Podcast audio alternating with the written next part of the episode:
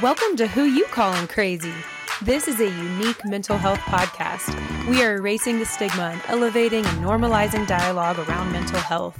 Of course, we'll be sharing practical therapy tips, but most importantly, we'll be diving into the stories and vulnerability of people you know or want to know. I'm your host, Juliet Kuehnle.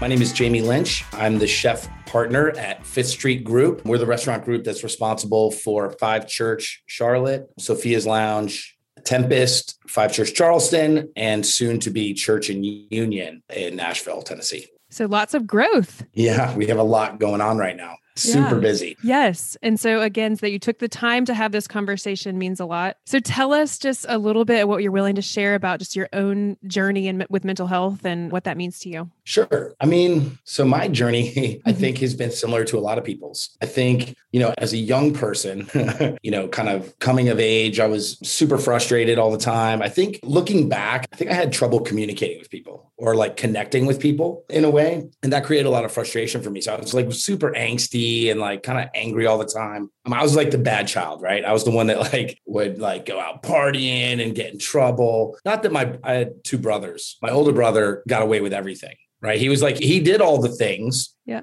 But never got caught. The, he was the golden child then. Right. Yeah. Uh-huh. Right. He was too smart, right? He never got caught. I was the one that like went out, didn't hide it, got caught for everything. It just, you know, was like whatever. And I, the middle I, child? Were you the middle child? I was the, the middle child. Okay. Yep. And then my younger brother, he actually passed away a couple years ago from an overdose. So that was tough. Sure. He also, I think, suffered from some of the same kind of communication stuff and kind of connection to the world that I think I did as a youngster. Yeah. You know, getting through a lot of that, I found cooking. My way of connecting with people. You know, um, I'm not a super nurturing, like huggy. Uh, maybe I am a little bit more now. Now that I'm a little bit older. I've softened up a little bit. But when I was younger, I was very standoffish and angsty. Yep. Um, and cooking was my way to connect with people, yeah. um, where I could nurture people from afar and That's take care of people without it being too personal. Right. Yes. I love that awareness so, that there was some so vulnerability. Of really helped unravel a lot of this stuff for me over time. Mm-hmm. Uh, and then, you know, it became something that I ended up being very good at. I had some natural talents I started being successful at it, finding my way kind of through the world through cooking and becoming more and more successful, which created a sense of pride and stuff like that. And I think that that really helped me to combat some of the things that were going on internally. I had something I could grab onto and, and know, claim. Like yeah. You sound self aware though. Like you sound like you can now reflect on all of this time and kind of recognize there was some self worth stuff going on as a youngster, then you were able to come into this cooking thing and claim it and own it and recognize, hey, this is something I'm good at and I can carve a path here. Sure. I think, yeah, that awareness didn't start until much later, probably in my 30s, you know, yep. excuse me, mid to late 30s. Yeah. You know, I'm 46 now. So, you know, I definitely, it was a struggle in my early kind of adulthood yeah. But, you know, and there was times of counseling. I, I struggled from substance abuse big time when I was in a chef in New York. That was kind of in my 20s. So that was a big problem. My brother ended up succumbing to. So, and we actually used drugs together when we were in New okay. York and stuff like that. So that was crazy dealing yeah. with that. Yes. And then, you know, and then a sense of kind of responsibility there too. You know, I was able to come clean. I'm completely sober now. That was not the reality for my brother Corey. And so there was a battle there, you know, with this sense of like responsibility and ownership of that and kind of some guilt stuff. So, you know, and through my transition into getting sober and being clean, there was a lot of therapy stuff. You know, there's a lot of substance abuse therapy. It's just a lot of like, okay, let's unpack all this yeah. stuff. Because I can't know, do it alone. yeah, totally. Yeah. Well, I just didn't even know like I wouldn't even know where to start. You know, like how do you get started with all the stuff that you've been basically medicating over, right. you know, for your entire life, like, for years? Yeah. Um, how do you? What do you do with it? You know? Yeah, yeah. That was very helpful. And that's why they say, I mean, it's the most courageous thing to do just to make that first call and decision of like, I'm going to let somebody into this because I don't know what to do and I'm going to just finally yeah. surrender Totally. Yeah. But I could yeah. see that being super layered with Corey and that overlap of just that's kind of how you guys connected, it sounds like too. Like that was a thing for mm-hmm. you too. Mm-hmm. Yeah. Yeah, it was. Yep. Yeah, that was tough. And grief is so, I always say it's the hardest emotion. Mm-hmm. And so then you've got I that. Agree, I think I would agree with that. uh-huh. I would agree with that for sure. Just how complicated it is, right? And how it kind of can hit you out of nowhere yeah. or, yeah, lots of layers.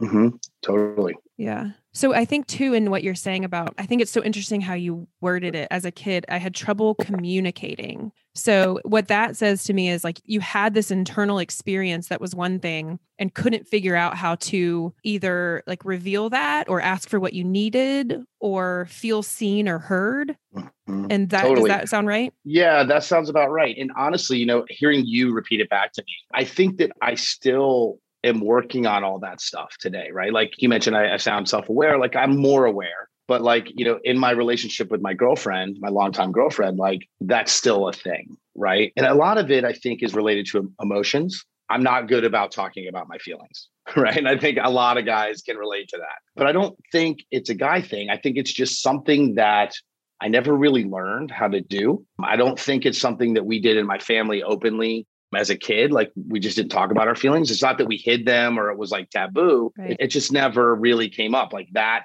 mm-hmm. part of growing up isn't something that we did as a group mm-hmm. and so that was part of it right is like for sure talking about what i feel i needed or you know how i was feeling or what's going on with me like i didn't know how to put words to it mm-hmm. and, and my girlfriend still calls me out on it all the time she's like okay you need to like stop whatever it is you're doing here she can tell. Like, let's figure it out. Yeah, yeah, yeah. She's like, something's going on, and you're not. Whatever you're doing is it not working. Uh-huh. Right? You stomping around or being pissy or whatever it is you're doing. I can't. I'm not. You know, that's not working for me. So yes. let's try something else. I love that.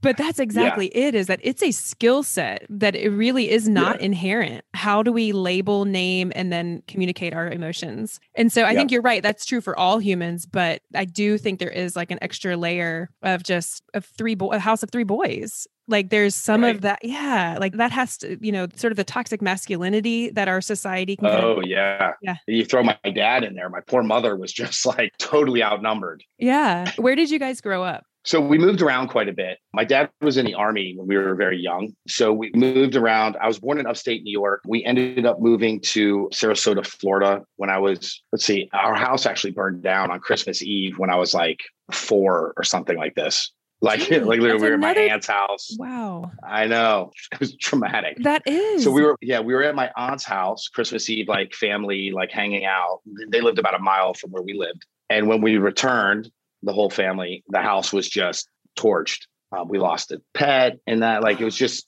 totally terrible. And honestly, you know, this is interesting. You might find this super interesting. I don't have any memories from that until probably when we moved to Florida.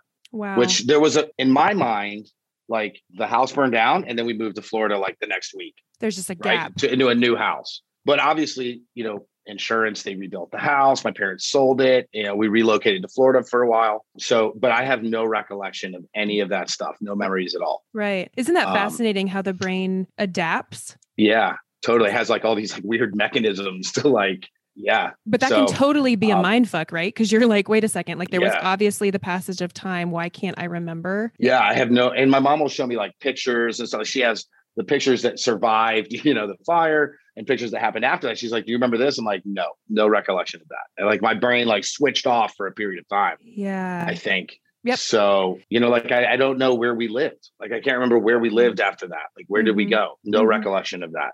Hmm. Or how long we were there, or anything like that. So super interesting. But um, anyway, so then we moved to Florida after that. My parents sold that house. My dad was relocating for work, and we lived in Florida, I think, for about five years. And so I was about, I think I was 10 or 12 ish when we moved. We huh. then relocated to the North Shore of Boston. My older brother was, I think, wanted, we, they wanted him to go to school up there in the Northeast uh, uh-huh. for high school and stuff. He was going into high school. I was in middle school, whatever. So my mom, so my dad actually moved to North Shore of Boston with my brother, my older brother, to get him into high school and get him situated. My younger brother and I stayed back with my mom for a few months. I don't know how long that was. And then we joined them later. Interesting. There was a split up there along the way too. Like my parents split up for like a year or two. Yep. And I think I had a lot of me and my mom had a bit of a thing over that. Mm-hmm. We we mm-hmm. actually didn't speak for about a year because I was so like kind of pissed about what was going on. I didn't understand it and all that kind of stuff. And you were like 10 um, to 12. So this was Yeah, well that happened after. So okay. she actually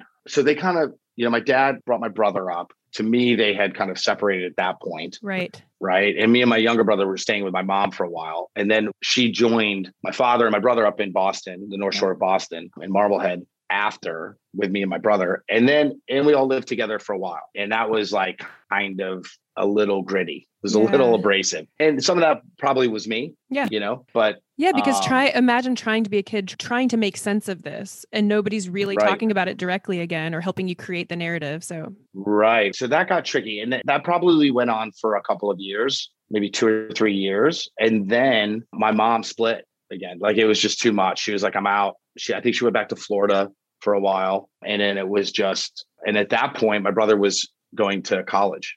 So it was me, my younger brother, and my dad. My dad had lost his job. He was working a night job, like trying to like whatever. I remember had this super anger, you oh, know, oh, yeah. towards my mom for like kind of bailing on us. I was like, yo, yeah. what kind of person are you to do that? Yeah, it was just really, really bad for us. Yeah. So we're talking about a lot of things. By us, I mean me and my mom yes. We're talking about a lot of things that happen during a lot of formative years. And, right. you know, we talk about like big T traumas and little T traumas. Like there are a lot of these things that were very significant in your life, it sounds like. But so what is y'all's relationship like now, you and mom, if I can ask that? We're pretty close. Yeah, we're super close now. So I think at some point along the way, so my mom split for a while. She ended up coming back. And at that point, I was like very angry. Like I was like lashing out big time. Like I was like, yo, fuck you. Yep. I hate all of you people and all this shit. Yep. And I, I eventually left. So I left and kind of went out on my own. I was 18 and I just moved to New Hampshire. I, I just kind of went on my own way, trying to just make sense of everything. Yep. And there was a few years where my mom and I did not talk. Mm-hmm. I had nothing, I had nothing to do with her. So I'm probably in my mid 20s, started to, you know, using drugs pretty aggressively. I was doing a lot of stuff, like just sabotaging myself left and right. Mm-hmm. And it was probably not until my late 20s where I started to consider or realize that there was another version of the story than the one that I knew. Right. Yes. And yeah. I kind of opened up to her a little bit and was like, look, and I asked my dad too, because my dad and I were still kind of tight throughout all this. Hmm. And, you know, I straight up asked him, I said, yo, explain to me what this is all about. Cause I can't get over it. Yeah. like whatever's yeah, going good. on, like I'm, you know, I'm like pissed about it. And I need somebody like, and I asked him separately, right? I was like, Dad, what was your version of events? Tell me what happened, you know, to you. And then I did the same thing for my mom. And my mom had expressed to me was that you know, her feelings of just being overwhelmed by us, mm. right? The boys mm. not being able to like that she had no control, mm. you know, like and, and stuff. And that feeling of just being completely overwhelmed. And I was like, oh fuck. All right. Well, you know, that had not occurred to me because I was a kid. You know, yeah. you're supposed to be the parent. Yes. You know what I mean? Yes. And so, and that helped flip the switch for me mm. to kind of, you know what I mean, get close with her. And now we're very close. I love it. Yeah. But it didn't switch yeah. to like self blame. You just were able to have compassion. Yes, totally. Mm-hmm. And like a little more empathy. And like I knew that I like, because I had already been through all my craziness, right? I yeah. done drugs. I had been arrested. I had done all these right. like wild things right. while I was coming up in the food world. And I was like, oh, I am a crazy person. Like I'm sure it was hard for you to deal with me. You know, I'm not like an easy person to deal but with. But also nobody was really like seeing your pain and angst for what it was though. So sure. Right. Yeah.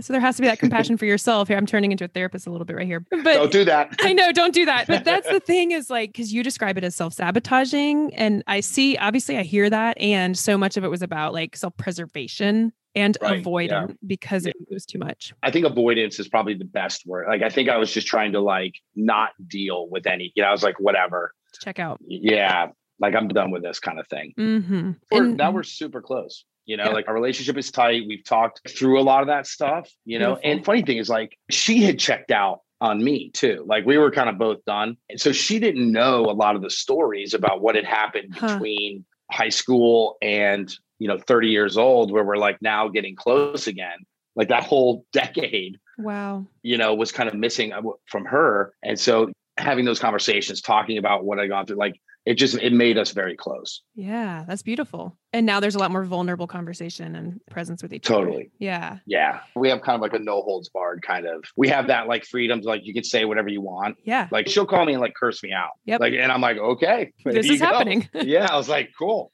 you know what I mean? This is it's happening. Crazy, this is what man, she needed. Cursed out by your 70 year old mother sometimes, you know, like, wow, you still got it. I want to be her when I grow up. yeah, she's a toughie. So then you picked an industry that is also fraught with that, like, you know, substance use and high energy and competition and all this stuff. I mean, so yeah. how? I think that's initially what drew me to it. Got it. I started in the industry when I was 16. I got a job as a dishwasher in this local bar and grill type seedy joint point. I remember like the head line cook guy, like I was just doing the dishes. The head line cook guy was like eating mushrooms and stuff during yep. the shift, like tripping out, and like making burgers and stuff. And I was like, I was like, what? this is wild. Like, oh my God. Like, like, yeah, this whole thing is crazy. I love it, you know? Uh-huh. And I didn't learn till like a couple years later that I had a talent for cooking. Mm. So that was like my entry into the right. seedy kind of back of the house situation. The rock and so, rollness of it. Yeah. yeah, yeah, yeah. I was super into it. I got seduced by that stuff big time. Sure. Well, because and you were already prone to that because of all the things we mm-hmm. talked about. So, yep, it just yep. kind of made sense. So, at yep. what point can you identify when there was because you mentioned it got to a point where I could claim this was my thing. Was there like a turning point for that where you're like, oh, this is something? Yeah, I think it would have been so it was after I left my house with my folks I left my mom and dad and my younger brother in Massachusetts and I moved to New Hampshire and I kind of went out on my own. And I got this kind of crappy little apartment in this college town in the Green Mountains. And I started working at this Mexican joint. And it was like a from scratch kind of Mexican place. And the chef there was like a graduate from Culinary Institute of America. The owner was a good cook. She was kind of gritty. And they kind of took me under their wing and started teaching me some cooking technique. And that's where I kind of learned that I had a mm. talent for it. Mm-hmm. And I was kind of good at it the like long hours, the all that stuff never bothered me. I was like, whatever, like throw it, like I can handle whatever. Yeah. But then I started learning that that I could do this well. And the reaction from the guests in the dining room when they would eat the food that's like that you care over, right. That's when I had the realization. I was like, oh, this is a way I can do something and reach people in a positive way that isn't, you know, me being an angry drunk, you know, whatever. Yes. And yeah. so I really started to focus on it. That chef is the person who kind of pushed me to go to culinary school. He was like, look, you should wow. consider this. Yeah. Yeah. And I think I was probably, I mean, I was probably 21 maybe. Yep. At that point. And it becomes, like I think it's one of those things where when it is your passion from the outside looking in, people don't necessarily recognize what role it's serving for you that it's not mm-hmm. just about cook, but yep. it sounds like for you, it's a way to nurture, to serve, to be validated, even with all these things that we need as humans. Totally. Yeah. That's exactly right. And so one of the things, and actually it's funny that you just said that, it just triggered something else that I thought of because now my role in our group is not about creating menus so much as I do that. I mm-hmm. love to do that. But really, my role is about mentorship and teaching the mm. other chefs how to get way more advanced than where I am, right? Like you can cut through a lot of the bullshit mm-hmm. that I fucked up along the way mm-hmm. and become more successful faster and more effective. So I do a lot of that. And one of the things that I teach, and this goes back to what you just said about the validation stuff, is like I try to teach them to suspend their ego. Like, don't let this be a thing where you're trying to outdo everybody else. Yes. Find, like, because for me, it was never about that. It wasn't about in my early interviews and stuff. I was like, yeah, I want to do the best. I want to have the, that was about my restaurant being successful enough that it wouldn't go away. I needed to push as hard as I could to make it as good as I could so that it would sustain. Mm-hmm. Right. Because I needed it validation sure. for that connection and stuff. And so that's what the driving force was. And it wasn't about my ego, about how great of a chef I am or how good of a dish can I make better than everybody else. It wasn't about that. And I yeah. think you just kind of tapped into that and it kind yeah. of sparked that. And that's hard to do as people to suspend your ego. I love that verbiage. Yeah. And that gets us out of it our is tough. Way. I mean, it's tough for me too. And I'm like aware of it. Yeah. Right? Like yeah. it happens to be all the time where I'm like, oh, you, catch yourself doing. It. I'm like, what is yes. reset? you know, that's it though. But it's yeah. the catching it. That's the sweet spot where you yeah. get out of your own way. It kind of removes that competition thing that can feel kind of mm-hmm. nasty and keeps you focused and I the think competition is great because it pushes us to do more than we would to excel. And that's fine. It's like that balance of like, where is this becoming too much of an obsession? Yeah. right. And like, where is it like a healthy push. And yep. I think we're finding that. I think we're I think we're starting to find that. Yeah. Or at least I am. Sure. When it's tied to your self-worth, I think that's when it kind of crosses that line. And so do and you cooking has been that for sure was directly related to my self-worth for many years. Yeah. You know, I think anytime we get too attached to identity in that way, it's risky. And I always give the example of like a professional athlete, right? If that is their identity and their self worth is all wrapped up in there, and then God forbid there's an accident and they can't play again, then what, right? So right. being able to kind yeah. of spread. You know. I've had this conversation with my girlfriend. We'll have like some arguments or we'll we'll go back and forth in like some conversation about work because I work a lot. Like mm-hmm. I, we're very busy and there, you know, the work life balance and stuff. And, and mm-hmm. often I've said to her, like, this is how my identity, right? This is who I am, these restaurants. And here you say, I'm like, well, maybe, you know, yes, that is, that's part of it. Sure. You know, I've invested a lot of energy and time into this and it is important to me. Sure. But is it who I am? Right? Like, ew, that's yeah. the tricky spot. Gets really existential real like, fast. Eh. Yeah. Yeah. Yes. Yep. Well, do you, right. and so do you think that the industry itself is shifting to where there is a better work life balance? I mean, you're on the front lines of, you know, all of this wage gap work too, of just making sure that people are getting their value and all of that too. But do you think it's shifting? Yes, for sure. I think that it has to if it's going to sustain. You know, I think the wage gap thing is just part of it, right? It's like, you know, I was one of those cooks who was making $6 an hour, working 14 hour days. Yeah. You know, so that I could get to overtime because I couldn't afford to live unless I had that overtime pay. You know, like it was crazy. So we are kind of forced into working these crazy hours to sustain yourself. You know, so leveling that and getting people to a livable wage where they they can feel proud of the work they're doing, they can feel security in the work That's they're right. doing is super important. Yeah. And I think that with pre COVID, millions and millions of restaurants, I think in order for this industry to sustain, it needs to be a healthier industry. Mm-hmm. You know, or you'll have the restaurants that come out, make a big splash and do all this yeah. stuff, but they'll eventually fizzle out. Yep. You know, there has to be some sort of underlying healthy environment. And yeah. I think that's kind of what we're trying to get at that's right. Now, you know, like like how do we balance that? That's right. And that all has to have a positive impact on your workers' mental health, which is how you totally sustain. Yeah. We are um Well, the great thing about mm-hmm. that, I just want to touch on real quick is that through this tip the kitchen thing and getting some more income for specifically the back of the house staff, we are already seeing massive benefits from morale, productivity, Yes. Like just the inspiration from the team, like the product itself is getting better just because people enjoy what they're doing better. Yes. They feel validated in it. So there's definitely value in it for sure. That's amazing. We're friends and neighbors with Chef Alyssa, and she talks about it used to be because everything is so fast paced in that environment too, just like nobody was checking in on each other. And she feels mm-hmm. that part shifting too, where there's a little bit more of just like, how are you? No, how are you? Yeah. Totally. Yeah, good. I good. think she's absolutely right on that oh, for sure. That's amazing. And I do think the pandemic mm-hmm. has exacerbated or made that happen, I guess. And that's yeah. the point. How do we keep that going? Because we're all humans before we're anything else. yeah. Totally. I agree. You know how so much of like mood and mental health can be tied to our senses. And so I think about like the strong connection between like the sense of smell and memories and things like that. So with cooking and being around food and smells, and are there any food, are there any dishes? Dishes for you that are really strongly tied to memories, positive or negative, I guess? Yeah. Let's see. Which dishes? So the one dish, so my mother was a terrible cook, just awful. Like everything was shake and bake.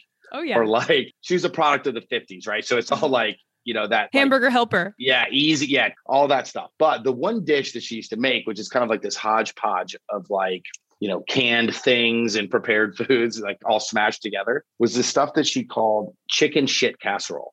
Okay. And the only fresh ingredient in the whole thing was a whole chicken. Oh my God. Okay. That she would poach in water and make a stock. Okay. It's the only fresh thing she ever did. And then she would use the stock to like wet these croutons and make this like okay. mushy crouton mix. Okay. and then she would pick, pick the meat from the chicken and like layer it in a casserole with like some cream of mushroom soup, you of know, course. to make this like chicken casserole. And it was the one thing that was like super delicious. I loved eating it. Like I was kind of a picky eater as I had like a texture thing. And it was like one of those things that like, was like a stick to your rib, like heartwarming kind of meal. And I've actually that so that the smell of that like casserole cooking and because definitely she put triggers, effort like- into it. Like she actually did Right. something in that meal. Yeah. totally she put effort into it. And so I've adopted that dish Oh my god! and I've like tweaked it and made it like super awesome. Right. It's never going to be as good as hers in her world, but I have adopted it because it's one of those things that I'm connected to. I don't I can't let it go. I love know? that. I kind of want to Yeah. name this episode chicken shit casserole. you totally should. It all comes back to it, right? But that's it. I mean, I love that. Are there any moments in time or experiences where you wish you just could have frozen time, could go back to it? Oof.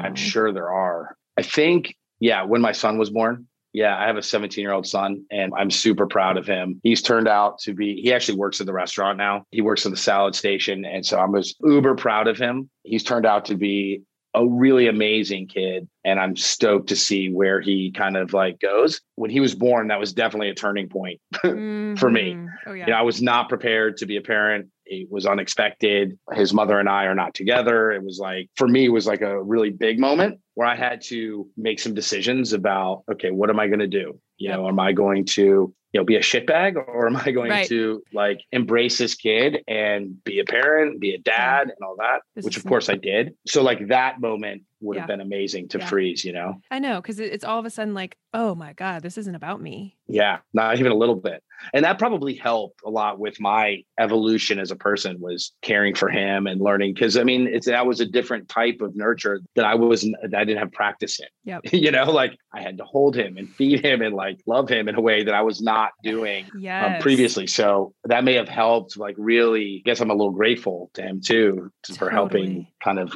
get me where I'm at. and that's cool to have modeled for him too that evolution and into recovery and sobriety and like doing the work like you said going to therapy going to Mm-hmm. groups or whatever it is you did to model like this is okay uh-huh. Totally. And we Mhm. talk about it all the time.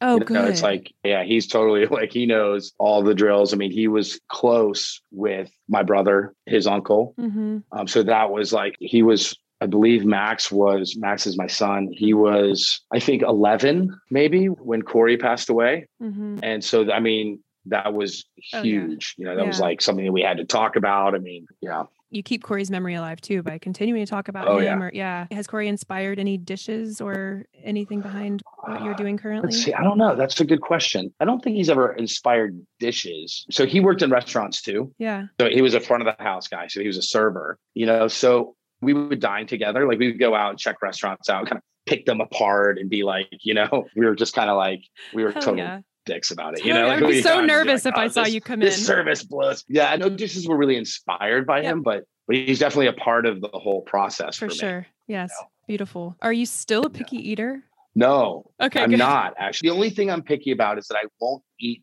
tomatoes in the winter. Like I only eat tomatoes in the summertime when they're fresh. okay That's it. okay Because I don't the watery like Yeah, mealy Yeah. tomato does nothing for me. That's I right. just want the juicy, like delicious, Crisp, yeah. one. I'm going to Jersey next week. That's they it. have some Other great than that, tomatoes in the summer. Well, yeah. I work with a lot of picky eaters where the texture things, I'm like, I can now be like, look, you too can overcome this. Oh yeah, for sure. I found I found ways to turn almost everything into a crispy version of itself.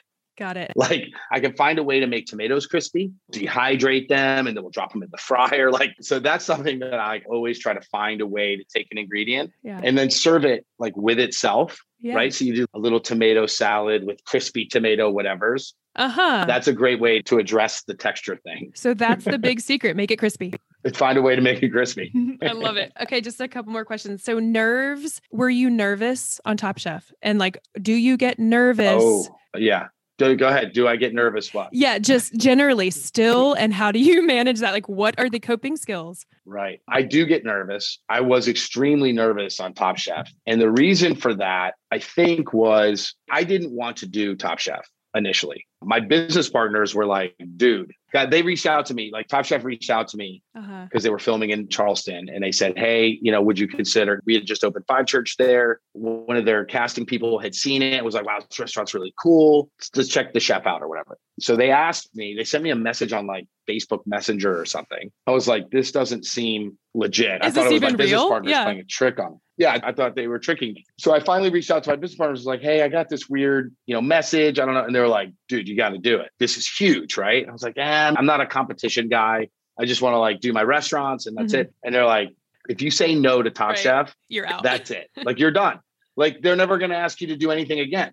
You know, this is your shot. So they kind of convinced me okay. to go to do it. So I'm not a competition chef. Like I don't cook with a stopwatch or a clock. You know, I don't I like to think about my dishes and like put them together. I don't just like create stuff on the fly. So I was very nervous about yeah failing, like looking like a total idiot and just, you know, like making an ass out of myself on TV right. was a huge thing for me. Like I was like, oh, you know, I've worked so hard to get where we're at. I don't want to like make a joke of it. That was the first experience on Top Chef. I was uh-huh. super just terrified. Sure. I didn't know what I was getting into either. I never cooked new. in that environment. Yeah. Yeah, totally. And so there was that. But the second time I did it on the All Stars, that was just a lot of fun. I was aware of like how I was going. I was like, okay, I'm not gonna go into this thinking I'm gonna win it all. You know, I'm just going to go in there, have fun, try to represent, do some cool food if I can. And I think that's the key. And I try to not take myself too seriously. These days, like I've kind of learned that along the way is like, it's just like, you know, get over yourself. You well, it's, like, it's, it's, the suspending your ego again. Yeah. Yeah. Yeah. It's like I have to practice, like, just not taking myself too seriously. And getting back to why you're doing it, why you do it. And I'm sure there was just a lot of like deep breathing, having to calm yourself down in the moment. Very cool. Oh, big time. Yeah. Yeah. I was so my behind the scenes stuff. I don't know if there's any footage of this stuff, but I like, I get all, I'm super high energy. Like, I'm like amped up all the time. And it's not like nervous energy. It's just like I have a lot of of energy. And so like when we're leading up into like going into a challenge or like going into the Top Chef kitchen, like I'd be like fully heightened. It would make the other chefs nervous. Yes. I'd be like kind of shaky and I'd like jump up and down. They're like, what is this like, guy on? What is yeah, this? right. I'd be like doing jumping jacks without doing my hands, just like pogo jumping. And there's what is up with this guy? And it was just that's how I would have to like release and yeah, like absorb that energy. So I wasn't just like freaked yes. out. So I had my little like, yep. you know, things that I would do. so cool. Yeah. It has to come yeah. out somehow. That's it. It's like, yeah, it's exactly. It's yeah. bubbling up. Yeah. Okay. Right. Rapid. But, then, but that would help me. So, so, oh, sorry. So then when I would like go out there, like, you know, into the kitchen or whatever, I'd already, I didn't have all that pent up yeah. stuff. You know, I was a lot more relaxed when I was out there. So it definitely helped. So cool. All right. So crazy question time. Any okay. good stories behind some of your tattoos that you could share with us that maybe are connected sure. to some of the things we talked about today? Totally. So on my back, I have, uh, I don't know how big my back is. I don't know, like three feet or something. Okay. Like a three foot Buddha tattooed with a Naga, which is like the five headed serpent kind of sheltering him from the rain. And I got that cool. tattoo was inspired by kind of like my road to recovery. Mm-hmm. You know, like I did a lot of like research on Hindu, Buddhism, and just like those philosophies. I'm not a Buddhist, I'm not a Hindu, but the stories and the philosophy behind those kind of practices, yeah. I think are very rooted in humanity.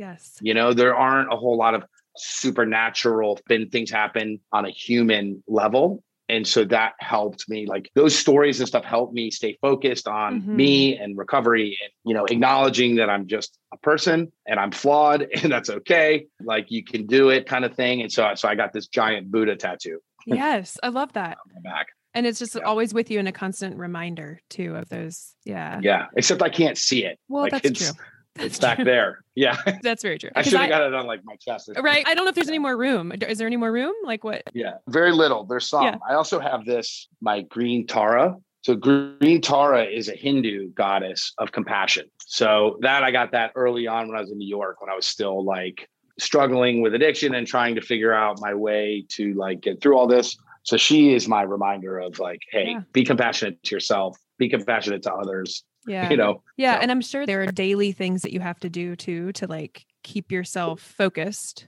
and you know i know there's that like ben's friends group and mm-hmm. stuff like that and like i don't are you a part of that? Yeah. Or is that am i allowed to ask that? I don't know i'm not. Yeah i'm not actually you know I'm aware of it. I know Sam really well. Yeah. We're good friends. Me and Sam actually cook together. He oh. he kind of leads the chapter here in Charlotte. Yep. We we've cooked together for years, years ago. I don't know. Do you know him? I interviewed him a couple weeks ago. Yeah. Yeah, he's awesome. So yeah. we're good buds. You know, that type of environment doesn't work for me. Got it. I have definitely, you know, when I was in I guess I'm always in recovery, but you know, when I was getting clean and stuff, I would go to meetings. I would do stuff like that when I was in kind of substance abuse therapy. But for me, I think I don't need that yeah, yeah. on a daily basis or whatever to stay focused, you know? Yeah. No, I think that's yeah. it. It's such an individual thing. Okay. Restaurant you've never been to that you were dreaming of going to? Oh man. I want to go to Per Se in New York.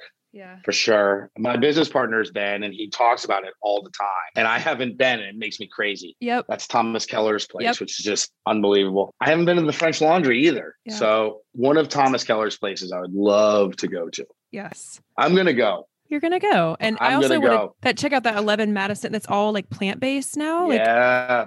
That's uh-huh. a really cool concept that that's so successful too, still. Yeah. Daniel Humm is an amazing chef. I mean, he's so creative, technically like sound, like his technique uh-huh. is so precise that if anybody can pull it off, they are for sure. Yeah, maybe I'll hit up those two. I'll make a trip to New York and we'll oh, just put me in your suitcase. Are you connected with Jose Andres at all too? He's another one that I just like admire. Yeah, I, lo- I love him. I think he's amazing. Yeah. He's a total inspiration, I think, for anybody who's in the hospitality business. Yeah. But um, I don't know him and I particularly connected to him, but I love Let's I make love that happen does. too. Okay, person dead or alive that you would love to go to per se with.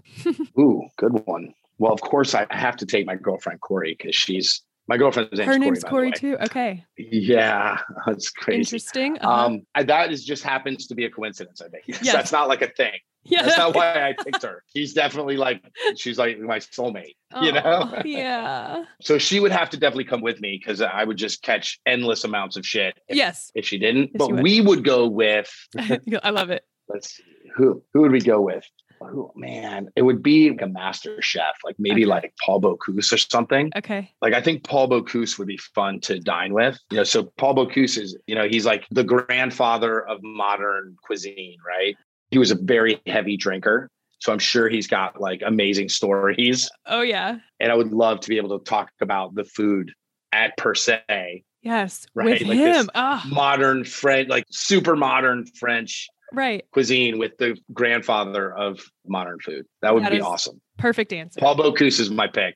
Love it. With Corey. Yeah. All right. Okay. Yeah, with Corey. Anything else you'd add just about this conversation around mental health and, you know? Other than I think that everybody should embrace their own mental health. You know, I think it's super important to suspend your ego, realize that you're human. And honestly, I think that for me, the meaning of all of this is happiness and like that's the way to get there right? Is mental health is the way to find happiness. You have to be okay with things. You have to be able to tend to your mental health sustain. Yeah, yeah tend to your mental health so you can find happiness. Thank you. Thank you. This was fun. It was fun. I always feel like i need to take a nap after these conversations Cause I just get like so jazzed, you know, like this is my jam. yeah. And now I'm just like, okay, I really appreciate it. Yeah, I will. When do you think you're going to air this? Yeah, I got to get my shit together, get it to the guy to edit and all that stuff. And so I'll let okay. you know, hopefully, like within the month or something, because I want to do it well and do okay. it right. And I know people are going to want to hear your story. And so just, yeah, so I will let you know. I'll message you. All right. But thanks Sounds for, good. for everything. And I'll be in touch. Sounds Wednesday. good. Great rest of your week. Enjoy your hump day. Thank you. Bye. Yeah. Thanks. Bye. So, who you calling crazy? I think you mean human. We're removing the stigma, y'all. Say it loud and proud. Yep, I go to therapy.